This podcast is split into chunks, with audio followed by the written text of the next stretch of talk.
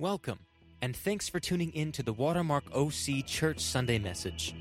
Watermark is a generational community that is crazy passionate about starting a conversation about God, your relationships, and authentic love. If you're interested in getting more information, please click the link in the show notes for next steps. Thanks again for listening. It's our hope and prayer that this message would transform your life. How do you like that, huh? Prayer. Woo! Hey, prayer is this amazing thing, isn't it? I mean, when you think about it, that we have this opportunity, as depicted in that film, to have a face to face conversation with the awesome, almighty, all knowing, omnipresent creator and sustainer of the universe. I mean, wrap your brain around that. That we can have intimacy with eternity, that we can know the Almighty in an intimate way. Prayer is an amazing gift, a mystery, and something that research would tell us that probably 95 to 90% of the globe prays. No matter what religious background you come from, even atheists tend to pray at times, the surveys say. Prayer is this reaching out for something more, this God given desire in mankind to, to see something and to know something and to be something more than just the material, physical world. There's, there's something more. There's eternity. There's a desire for intimacy with something more that's embedded in our hearts. And this is the mystery and the gift of prayer. We're in a series called God Conversations, and, and it comes from the idea of flourishing. Um, we're, we're, we're focusing on our vision statement that God uh, has given us and the elders of our church. It's up on the wall there. It says that our desire is to build a generational community that flourishes in God conversations and the authentic love of Christ. And the words that have captivated us is, is the idea of generational, that God would bless the generations. That's how He works. He, he gives grace and mercy and His love from one generation to the next, and we want to see that within our community. We desire to have God conversations both inside of the church, in small groups, and in friendships, and in life, and for that to spill out in our community with our neighbors and friends. And we want to share Christ's authentic love everywhere we go, where we live, we work, and we play. And that is kind of the vision that God has given on our, on our, on our, our church's heart. And, and the key word there is flourish. And so the series that we're kicking off here last week and this week is called Flourish because it comes out of God's heart, not just for our church, but for all of us, because Jesus, when he came to this planet, he said, Let the flourishing begin. The reason he came is that we might have life and have it to, to the full. It says, I have come in John 10 10, that they might have life and have it to the full. Abundant life, eternal life, overflowing life. Captured by the, the Hebrew word shalom, peace, completeness, fullness. A flourishing of justice and righteousness and peace that spills from the heart into the community and into the world. That's God's vision for the world. That's why He created the planet, that's why He put us on that, and that's why He sent Jesus so that we could reconnect and know that vision in a thriving relationship with Him. And He invites all of us, no matter where we've come from, no matter what your religious background today, maybe you're a first time guest and you, you know Jesus and you have a, a life in Him and you're looking for a place to connect, or maybe you're a seeker and you're asking questions about God. You're wondering what, what, is, what is this Jesus all about? What is his teaching? And what does it mean to be a Christ follower versus another religious system? Well, Jesus invites us, all of us, to be his apprentices, to be his disciples, to learn a life of flourishing as we submit with him under God's kingdom, rule, and reign. You see, Jesus' good news was not that flourishing happens when you die. So, a lot of people go to Christian churches and they think, well, I pray a prayer and I believe in Jesus and I go to heaven and flourishing starts when I die. That's only half the message of Jesus. Jesus says the kingdom of heaven is right now, right here, and flourishing starts today. when you choose to enter into a lifelong relationship with me, when you trust in my name, the kingdom of God comes into your life today, and you can flourish out of that life today. Eternal life begins now here when we put our trust in Jesus' name and we learn to thrive and to flourish under his kingdom, grace, and love. That's his desire for all of us that we would flourish. See, flourishing doesn't come from a political system. Thank God for that, right? I mean, is our political system flourishing this last week? It doesn't feel like flourishing to me. It feels like madness and mess and divide and hatred, and everybody loses, right? It doesn't come from a political agenda, Jesus said. It doesn't come from the, the monetary system, the economy, money, or wealth. It doesn't come from that.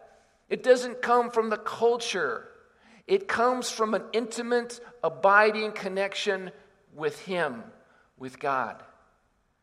And, and, and, on the night that Jesus was betrayed, he gave his disciples a vision for flourishing and what it would mean to have a flourishing life in him.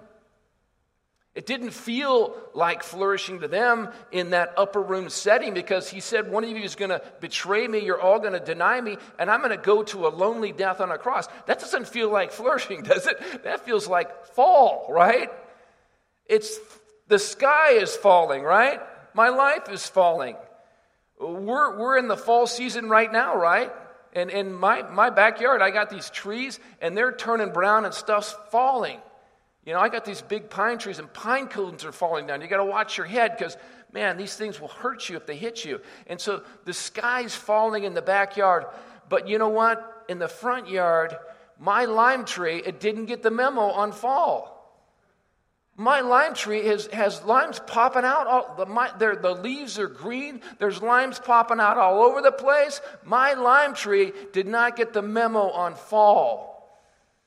And Jesus didn't get the memo on fall either. He didn't give his disciples the memo on fall. Hey, you know what? You don't have to be despairing and thinking everything's going, going down the tubes because our politics are a mess, our economy's up and down all the time, or global warming is going to destroy the planet. Guess what? That's not where flourishing comes from. It comes from an eternal, abiding union with Christ and knowing God's eternal grace and love and his plan for your life.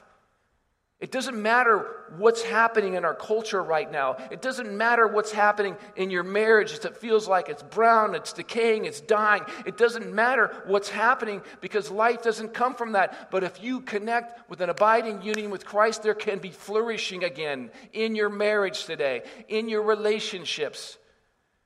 In, the, in your workplace, you can bring a flourishing. You can be that fruit tree that people taste and see the kingdom of God within you. That's Jesus' vision for flourishing. He gave it to his disciples, and he says, Flourishing comes from an abiding union with me.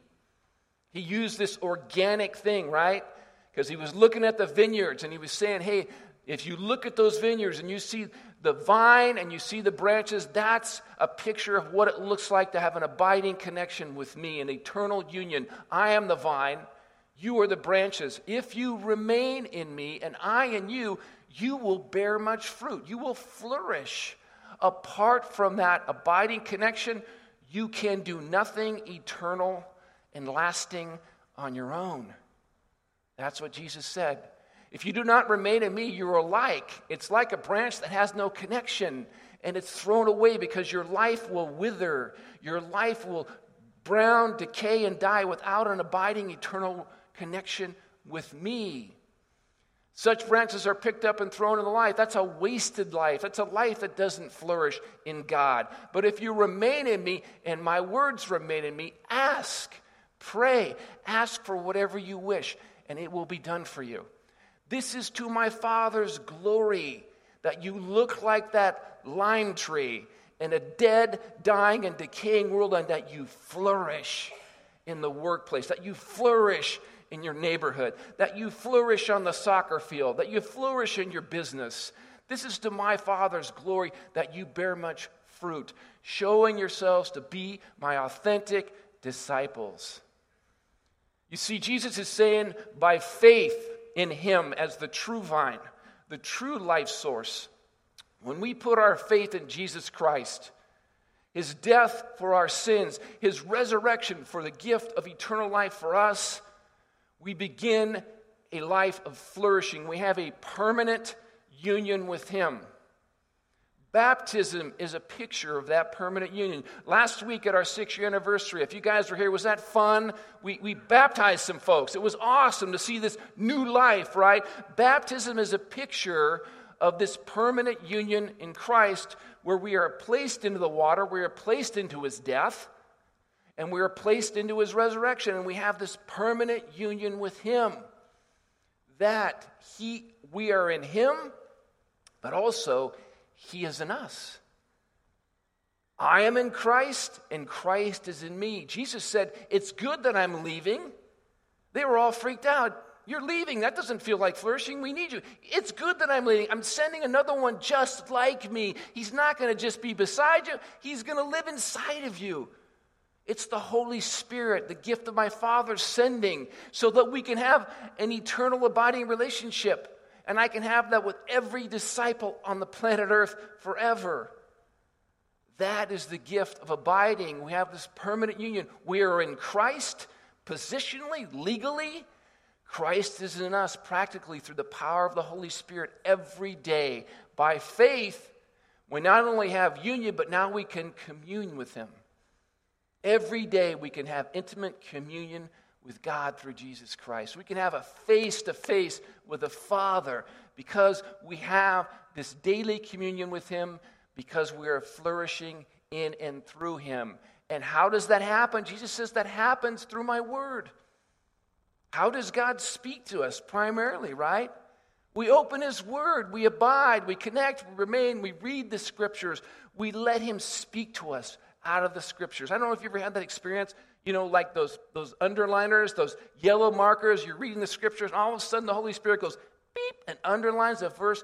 It's like right from you, right for you, right from God, right for you, right. Oh my gosh, this is speaking right to the issue of my life right today. God wants to have an intimate conversation, a God conversation with you on a daily basis through His Word. And how do we respond to these words and this understanding that He's we, we respond by speaking back to Him. We have an intimate conversation. We pray. We, we glorify Him. We ask Him. We, we give petitions to Him. We align our lives with Him. We trust in Him. We know Him. We just spend time loving on Him and having Him love us. This is the vision of flourishing that Jesus gave to us as a community that stays on this planet, that we would flourish and His fruit would come out of our life, right? The fruits of abiding communion, the fruits of the Holy Spirit, Galatians 4 love, joy, peace, patience, kindness, goodness, gentleness, self control, right? These things will come out of our life and will bear fruit in our relationships, in our workplaces, in our culture, in our world. This is an inside out transformation, right? It's not outside in. It's not the way the world looks at it. We don't change from outside in. If I just get the right job or I get the right amount of money, if I get the right spouse, then things are going to be right, right? It's always outside in that the world goes at it. Jesus comes from the inside out. Jesus puts that life inside of you and he works it out in and through you as you abide in his word, abide in prayer, abide in his love. He produces a flourishing life. And one of the main ways he does that in disciples that we're discussing in our small groups this week, and in our small group curriculum flourish, is the, the, the gift of prayer. Prayer is this wonderful gift that he gave us that we might abide in intimate communion with him.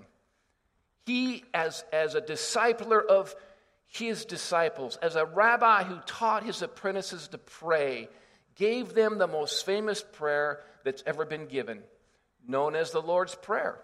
In Luke chapter 11, they got up in the morning, and many times they looked, and Jesus was not around the campfire. He wasn't at Starbucks. He wasn't cooking up breakfast. He went off to a lonely place, right? He went off to a quiet place by himself to have intimate communion with his Father.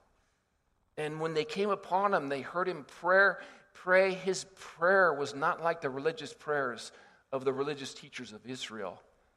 His prayers, no, no, his prayers were authentic. His prayers were intimate and powerful.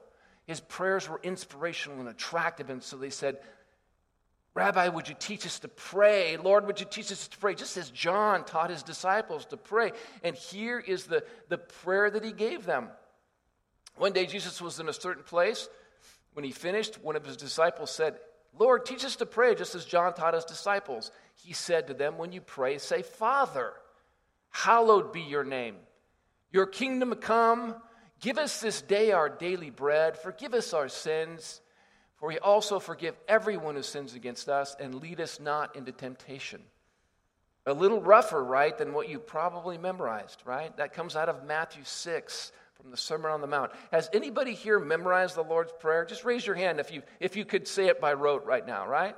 Pretty much most of us can. If you've grown up in the church, you've been a part of, of a Christian religious system, you could recite this from rote memory. You know, when it, you hear it, you stand at attention, it just pops right out of you, right? You know, Jesus didn't give this prayer so it would be rote to us, so it would be repetitive, so it would be dry and just something that we just go into, a mantra that we say. That's not why he gave it to us. As a matter of fact, the challenge with this prayer is it's too familiar to us. It's so familiar that we spin it off of our minds, we spit it off of our tongues, and we don't capture the amazing, radical words and the way that Jesus was framing prayer for his disciples. Many times at night when I can't sleep and I'm anxious or uh, something's on my mind, one of my children, what they're going through, or uh, God brings one of you to my heart and I'm thinking about somebody who's lost their job or someone who's dealing with cancer, struggling, or, or, or an issue comes up in my mind, like what's happening with the Supreme Court right now. It's just unnerving. And, and I go to this prayer as a pattern. I draw some principles out of this and I'll use them as a springboard. See, Jesus gave this as, as a pattern to spring us into intimacy with, with God the Almighty. And so there's some powerful principles. And as I said in these principles, it springs me, it, it lights a fire within me, and I'm passionate about meeting with God and unpacking my heart and understanding what He's wanting to speak to me. And that's why he gave us this prayer, so that we would spring into intimacy. We would desire passionately to be with God in a one on one and to know him in an intimate way. And there's some powerful stuff. I just want to pack a couple of the principles out of this prayer that I think are revolutionary. They realign our lives with the idea of what is the kingdom of God and what is God doing right now, right now right here in my life today. And the first principle of disciple prayer, you know, we call it the Lord's Prayer. This is really the disciples' prayer. And if we want to be discipled in prayer by Jesus, this is the way he would teach us to pray. He would teach us to flourish through intimacy with God. Right? That's different than repetition. That's different than rote memorization. That's different than just doing the same thing over and over again. It's intimacy, it's relationship. And, and we, many times we run by this first part of the prayer just to get to the good stuff. You know, forgive me because I'm feeling guilty. Take care of me because I need a job. And you know what? Uh, just make sure I don't mess things up. You know, we get right to the petitions, right to the asking. Give God our agenda and let's get this thing going, right? And yet, the most revolutionary part of this prayer is one little word one little word that is so familiar to us in American culture, we don't understand how revolutionary this word when Jesus spoke it to his disciples. And it's still revolutionary. If you would speak this word and pray this way in front of a Muslim community, they would look at you and go, Why are you praying that way, right? If you, if you do this in, in a world where, where you're trying to escape your personhood, where you're trying to get out of your body through reincarnation and find karma, right? You're trying to escape consciousness. To have a personal name for God does not make sense, it does not fit. And yet, Jesus said the most revolutionary thing about this prayer is to call God what? Father. Father. Oh, sure, yeah, everybody calls God Father. No, everybody doesn't call God Father. And if you were a, a, Jew in the first century world, Jesus would say to his disciples, Hey, when you pray, say, Father, hallowed be your name. They would go, What? You're calling God Father? You know, to a Jew, God's name was so holy you didn't even say it? God's covenant name, Yahweh, you didn't even say it. There was another name. His name was Abbot Adonai, which means master. You'd call God your master, my master, my master, right? That's how a righteous Jew, Jew prayed. You wouldn't say his name because you didn't want to mess it up. He was so high, he was so holy, he was so awesome. His presence dwelt in the Holy of Holies. He could only be approached on one day, one time a year, right? After the high priest went through all kinds of ritual cleansing and put on the right robes and did the right stuff and walked in with, with, with the rope around his leg, because if he screwed up, he was going to die. They're going to have to pull him out of there.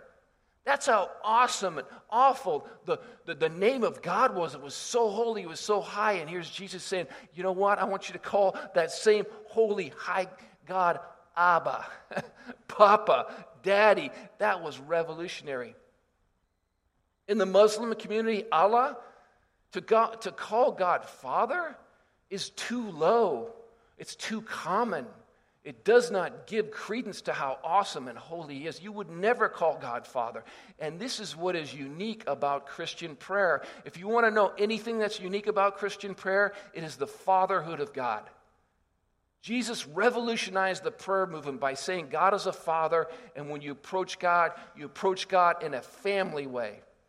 Not in a transactional way. This is not a religious transaction where you're coming and you're making sacrifices to appease a God with the right kind of mantra and the right kind of things so you get what you want out of God. This is not a religious transaction. This is a relational, authentic conversation with a father that loves you and wants the best for you. This is revolutionary prayer. It's revolutionary prayer. When you pray, say, Father, you see, the reason we can come before God as a father is because Christianity teaches us that in Jesus he has adopted us as his beloved children. See, John 1:12 says, "To those who receive Jesus, to those who accept his grace, his mercy, his forgiveness, to those who accept his death and resurrection, God gives us the right. He gives us the right to become children of God. That means God adopts us into his family and he makes us his very own. We have a legal standing now before the Father where we can come into his presence as an adopted son or daughter of God. That is revolutionary. It says in the book of Galatians, because you are sons, and the reason it says sons only is because in the ancient world, only sons could be adopted. It's not a chauvinistic thing, it's, it's the way the ancient world worked, right? Adoption was not about taking orphans off the street. It was about sharing your wealth with the generations. And so we could say, because you are his sons and daughters, God sent the spirit of his son in your hearts, the spirit who cries out, Abba, Daddy, Father. You see, God has adopted you and he's put his very spirit, and so now you have this, this relationships that's, that's family based. And you can call him Papa, Abba, Father. You're no longer, you don't come as a slave. You don't pray out of fear or judgment or, or, this, this king or this master is going to give me a lightning bolt. If I mess up, I better appease him some way. No, no. You don't come as a slave, but you come as a child, a daughter, a beloved one, because God has made you legally through the death and resurrection of Jesus Christ. He paid for your adoption, He chose you to be His very own. It's not something that a child chooses, right? Adoption is the father's choice, it's the father's act. Many times, children don't even know they're going to be adopted, right? Little ones, because some loving parent goes out and says, I want to choose this child. A child is adopted as God's very own. This is amazing. You know, uh, what this commitment means is that a father is saying, I choose to treat my adopted children just like I would treat my natural child, right?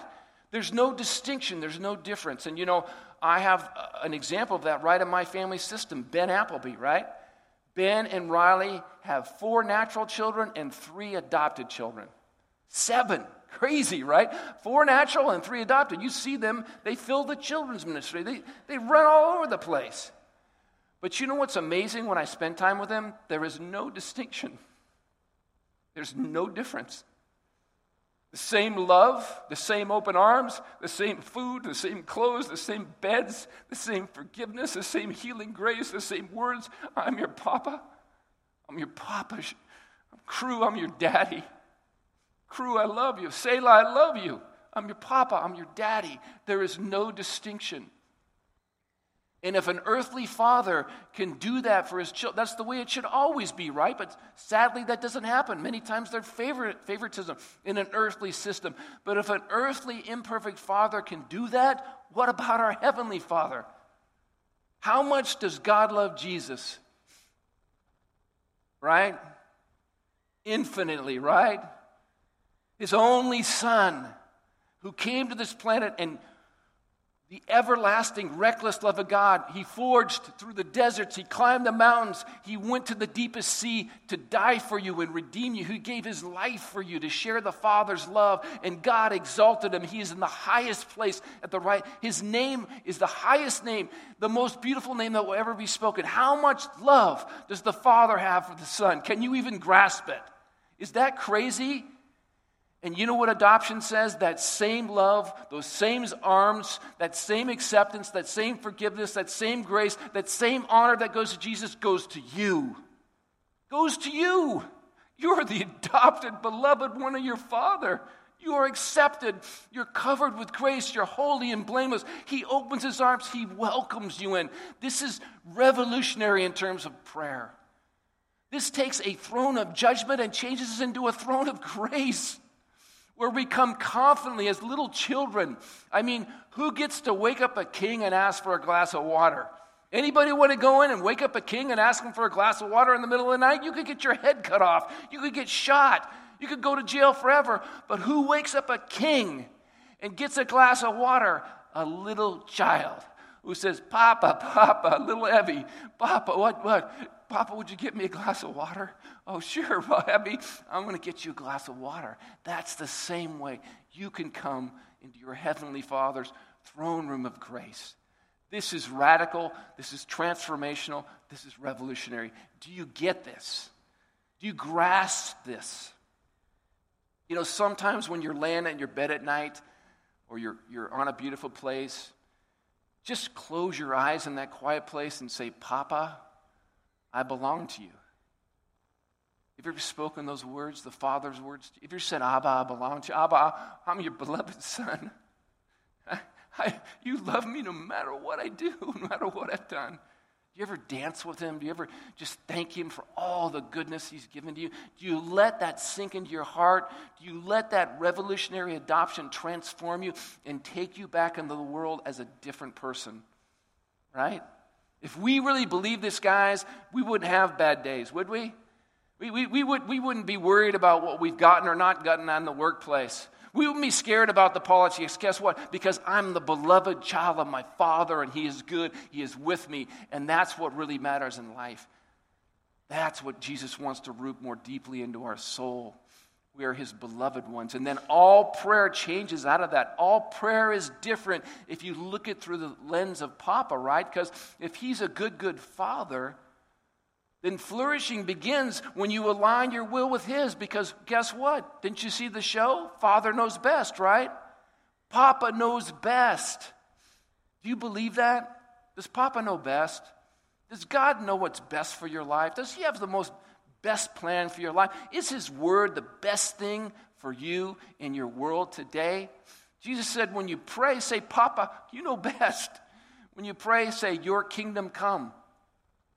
That's saying, Papa, you know what's best for my life. You're, the all knowing, all powerful, omni God. Papa, you know what's best. I want what's best, and you know what's best. I want your will in my life.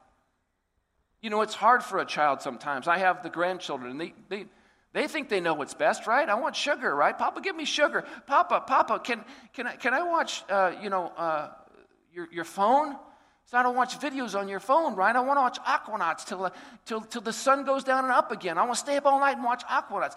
I think I know what's best.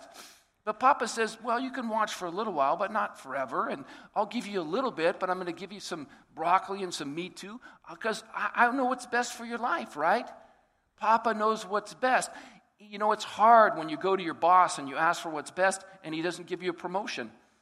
Why didn't my boss give me a promotion? It's hard to go to a king and you ask for a, a commission and he doesn't give it to you. But when you go to a papa, It's hard, but you understand because he's your papa and he loves you and you, you've had this history of love. And so you trust him even when you don't get it. That's why Jesus in Gethsemane, right? He wasn't alone.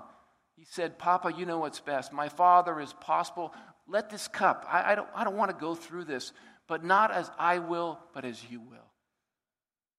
You trust him enough to pray that prayer for your life, for your children, for your marriage seek his kingdom and say, Papa, you know what's best in my finances. I'm, gonna, I'm actually not going to hoard all this money. I'm going to give some of it away. You know what's best. You know what's best in my sexuality. I'm not just going to have sex whenever I want to with a consensual adult. I'm going to have sex in the covenant marriage of love. You know what's best.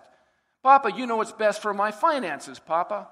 You know what's best for my sexuality. You know what's best for my relationships. I'm not going to take revenge on that coworker who dissed me and she, she got the job. I'm going to serve her and love her because you know what's best, Papa. And you will give me what's best. I trust in you, Papa, because you are a good father.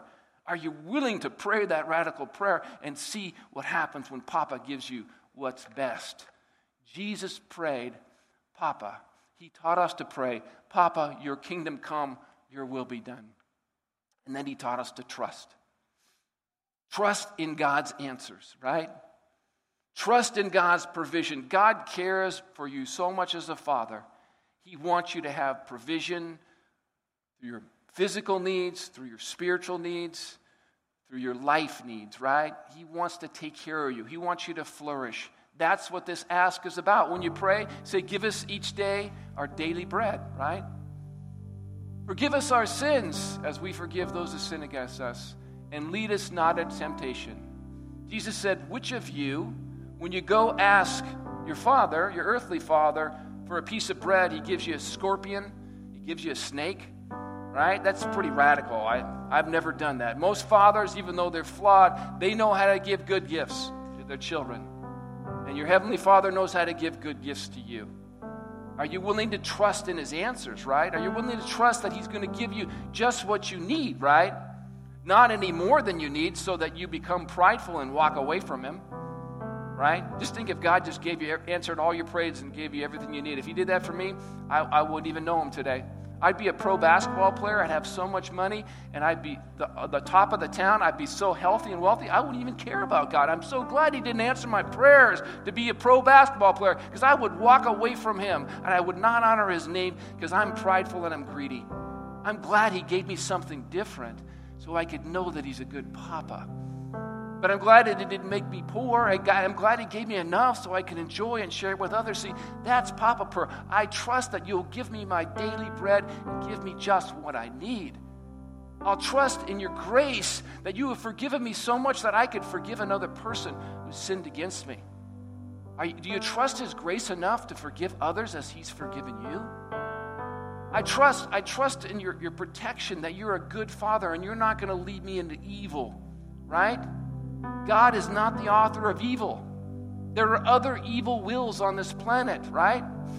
There is an evil one who wants to destroy God, right? His name is Satan, and so there are evil things. God's not the author of cancer. God doesn't give people cancer. Cancer happens because of the free will choices that have gone wild, right? Because we've walked away, and so men's choice to walk away from God has taken everything our culture, our global world, everything's out of kilter. And when we pray, we can align it back in. We can pray for God's will and God's way and bring His life even through the most difficult seasons like cancer and trust that He is good and show other people that He's good. God, protect me from evil. The greatest evil is distrusting and doubting God's goodness. That's what got us here in the first place, right? And so, are you willing to pray that prayer this morning? Is he, do you know him as a papa? Or is he just some faraway, distant God you're trying? Have you ever said, Father, I want your adoption. I want Jesus. I want you to adopt me as my child. Have you ever asked God to adopt you and accepted the gift of his son? Father, I want to trust you that I'm your beloved one. Give me the grace to know my identity in you. Have you ever just sat and said, Papa, I belong to you? You trust Him? Do you want His will more than your will? Are you willing to pray this morning, Papa, I want your will more than my will? What a radical prayer. You trust in the job and the place and the provision He's I'm content with what you've given me because I trust you, Papa.